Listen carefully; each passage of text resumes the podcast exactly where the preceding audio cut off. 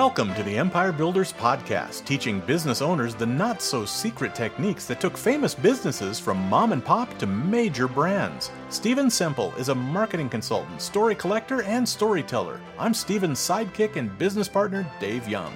Before we get into today's episode, a word from our sponsor, which is, well, it's us. But we're highlighting ads we've written and produced for our clients. So here's one of those. We call him Baffled Bill. Baffled Bill learned stuff the hard way. Loves the great outdoors, always wanted an RV. Kids were gonna love it, wife was gonna love it. He couldn't fail. Bought that RV, gathered the family, and took them camping.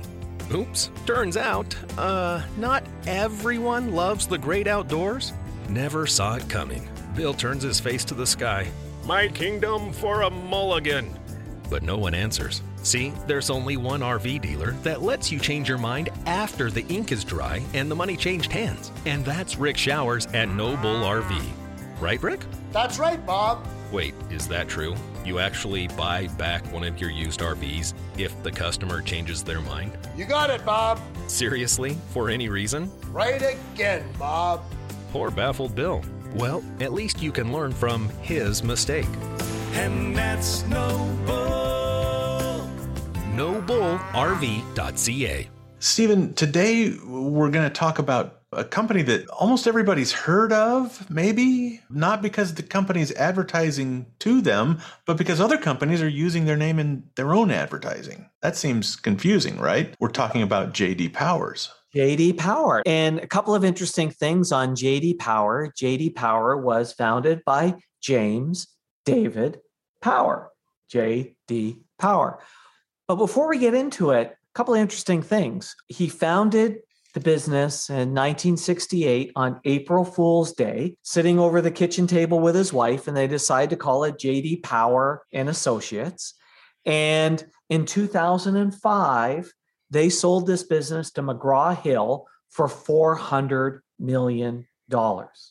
That's a lot of million dollars. That's a lot of million dollars. Now, in case you think McGraw Hill was silly to pay that much money, McGraw Hill, 11 years later, sold the very same business for 1.1 billion dollars. That's even more million dollars. even more millions. many, many more millions. Thousands more millions. That's amazing. And so, from from when to to 2005? When did he start it? He started the business in 1968. So so did very well. But here's where the idea came from. So David graduated from the Wharton School of Business in the in the 50s and he went and he worked in finance for Ford and then moved over to advertising. And when he was in advertising, they discovered claims would be better if it came from the owner rather than Ford saying, "Hey, we're great." Claims are of course much more powerful when when somebody says I love my Ford. But in terms of customer satisfaction, what he really felt was the auto companies were not asking the right questions. So they really mm-hmm. didn't understand whether customers were satisfied or not. And so he started this whole idea of surveying the owners of the automobiles. In 1968, he decided to form this company that was going to survey the owners of the automobiles and sell that sell that information to the auto manufacturers so the auto manufacturers could ultimately make better vehicles. And so so really just sort of a, a little company that that probably none of us would ever hear about because they just do uh, kind of insider work for a specific industry and and they're doing it as, as sort of a marketing service and a, and a customer satisfaction service. What yeah. what happened? I mean because most of those companies they're they're still obscure. We still don't know who they are, but they exist. They're out there.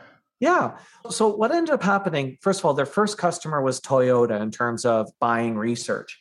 But the turning point happened in the 70s when the Wall Street Journal published a story about Mazda and its survey results in terms of how Mazda was suddenly becoming significantly higher ranked in this JD Power survey. And then in 1979, Chrysler became the highest ranked domestic company and they decided to run a two page ad in business week saying we are the highest ranked domestic auto manufacturer according to jd power and the competition hated it hated it in fact ford threatened to never use JD Power again.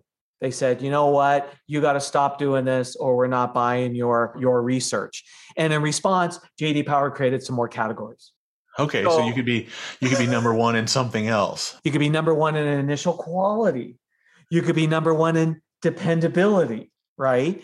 This even ramped up in 1984 when Subaru ran an ad in the Super Bowl talking about their JD Power ranking. And two things happened that suddenly made it very powerful. Mm-hmm. So, the first of all, the reason why companies kept advertising their JD Power results is when they advertised their JD Power results, sales went up. Sure. Nobody cares who JD Power is, but they say you're number one. So, hey. Right. And you had to be part of the JD Power survey to be number one, and you had to pay JD Power to survey you. Yeah. So, so, so the really interesting thing is JD Power was able to take, instead of surveys being an expense, they're able to attach surveys to the revenue side of the business. Because if you got a good survey result, you could advertise it and sales would go up. But of course, you had to first of all become part of the survey before you knew the results. So you're paying even if you were number seven. But it was brilliant because they attached their survey result to sales outcomes, which suddenly made it look, people more open the slice and the check when there's potential sales bump to it, right? But it also made JD Power a brand in the public's eye. Exactly. So it became a weird self fulfilling thing. If Subaru, Mazda, the Wall Street Journal, an ad at Chrysler all said, We're number one according to JD Power. Guess what? It actually made JD Power important in the consumer's eyes. It became a brand. And no one ever went on to explain what JD Power was. Right. You would. say, I remember seeing like trophies or plaques. Right. Well, and that's the interesting thing. In 1989, so it remained mysterious, and they managed to keep that mystery. Um, and soon all the auto companies were paying attention. And yes, in 1989, they created that trophy, and they started to hand out trophies and take pictures of trophies, and made a whole bunch of best in class ones. Best in class, best in class in initial quality, best in class in dependability. So they suddenly created a whole pile of awards. And again, when you got these awards, it impacted it impacted sales. It's a beautiful story, and it's interestingly serendipitous how they they sort of locked this in because if Chrysler hadn't touted them and bragged about their ranking, it probably would have, would have turned out differently. If they hadn't decided to rank auto manufacturers, right? If they just gave them a, what what what do we call it now? The the um, net promoter score, right? It's like, oh, everybody gets a net promoter score, but if you're the number one in your category, which nobody nobody does that with net promoter scores, right? right. JD Power was like, no, it's a ranking, it's a competition now, and uh, you just won the Super Bowl of automotive manufacturing, and they were prepared to piss off some of their customers.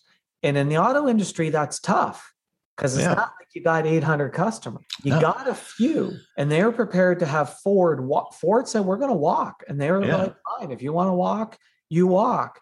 You'll never be number one. right. But they called their bluff because what has actually ended up happening is it has so much impacted sales is the JD Power Award has ended up becoming one of the number one tools used in the advertising industry. Every claim is vetted by JD Power. You can't use yeah. JD Power without JD Power vetting it. And here's the really interesting thing. Every time it has been used, it has made money. And on top of that, JD Power sells research as well. And look, there's a good part of all this it took quality and it made quality a big issue in advertising. Yeah, it probably put it on the board for designers and engineers more than it was in the past because it was just, hey, we just got to sell a lot of cars. Fixing cars or having bad cars is not my problem. Yeah, but here's how big it's become. Stay tuned. We're going to wrap up this story and tell you how to apply this lesson to your business right after this. Brought to you by the Least Full of Shit Marketers Association of America. Yes, that's a low bar, but we clear it mightily. We're also the largest pay per performance branding group in North America, and that part's for reals. If you're looking for advertising advice geared towards local owner operated companies, this is your podcast. And now you can pick the brains of these advertising geniuses over lunch without having to pay for lunch or even leave your office. We're talking 90 minutes of straight answers to all your burning questions about lead generation, customer acquisition, mass media branding, how to get off the paper crack treadmill, anything you want, and the only coin required is candor. Because we can't give no bullshit advice without basing it off no BS data on your company, competitive landscape, operations, and all that jazz. We send you a pre Zoom questionnaire. You fill it out candidly, and boom. Bob's your uncle, you're in like Flynn, and we'll be frank as fuck in giving you the straight scoop on all the advertising and business growth questions you always wanted to know, but were too afraid to ask. You'll also get our no pitching and no bitching guarantee. No pitching means we won't pitch you or try to sell you in any way. If you want more after 90 minutes, you'll have to ask. And no bitching means if you don't think the meeting was worth your 90 minutes, we'll send you 100 bucks. Consider it us picking up the tab for lunch and putting our money where our mouth is. Sound like a not so full of shit offer? Well, that is what we're known for. Take us up on it at empirebuildersprogram.com. Let's pick up our story where we left off, and trust me, you haven't missed a thing. But here's how big it's become. Three at the at the time I was researching this, so the data is probably about a year old. JD Power had been referenced in 350,000 TV ads and 2 billion print ads. It's amazing. That's how big it became, which is the reason why McGraw Hill bought it and the reason why it was it was so popular is it was a big deal in the advertising industry. It, you know, it's become this gold standard and was started by a guy and his wife sitting across kitchen table on April Fool's Day saying, "Hey, let's call it JD Power and Associates." Honey, you're the associates. Uh, exactly right. Exactly so, right. What's what's the lesson here? I, I think I think one of the things that he did was take advantage of America's fascination with competition. Well, I think yes. I mean, I think that's a big part of it. And so, if you can say you're number one at something, or that you're in a competition, that's a it's a big deal. To, to me, there was two big lessons that are transferable to just about any business out there. And number one is mystery is powerful. And they've never talked about who JD Power is. They just said all they said was ranked number one according to JD Power. And there's a lot of power and mystery. And mystery is a hard one to do because almost everybody feels this temptation to, to, to break the facade. Well, we should say that JD Power is a customer. They never said anything. Yeah. Number one according to JD Power. And, and that carried a lot of power. The other thing that they did was they managed to move. And, and when you're able to charge premium prices, is when you are able to attach yourself to sales results. So they were able to take their surveys and not have it indirectly attached by saying, well, we're going to do these customer satisfaction surveys. You'll figure out where you're weak. You'll be able to make a better product and ultimately, eventually, be able to make better sales. While that is connected, it was a long roundabout way, which meant you were part of the expense side of the balance sheet. The moment that somebody could sit there and say rank number one according to JD Power and see a sales bump, right? Guess what? You're more valuable because I can attach you to sales results. Yeah, on the revenue side of the of the of the ledger now. And to give the listeners example, Dave and I have done this on our own business. We run a marketing business where we attach our fees to the growth in the business. We have clients who are paying us way too much money. Mm-hmm. Why are they happy to pay us way too much money? Because we generated sales results. So anytime you can attach your business to the revenue side outcome, mm-hmm. you can charge a premium price. Thanks for listening to the podcast. Please share us, subscribe on your favorite podcast app, and leave us a big, fat, juicy five star rating and review at Apple Podcasts. And if you'd like to schedule your own 90 minute empire building session, you can do it at empirebuildingprogram.com.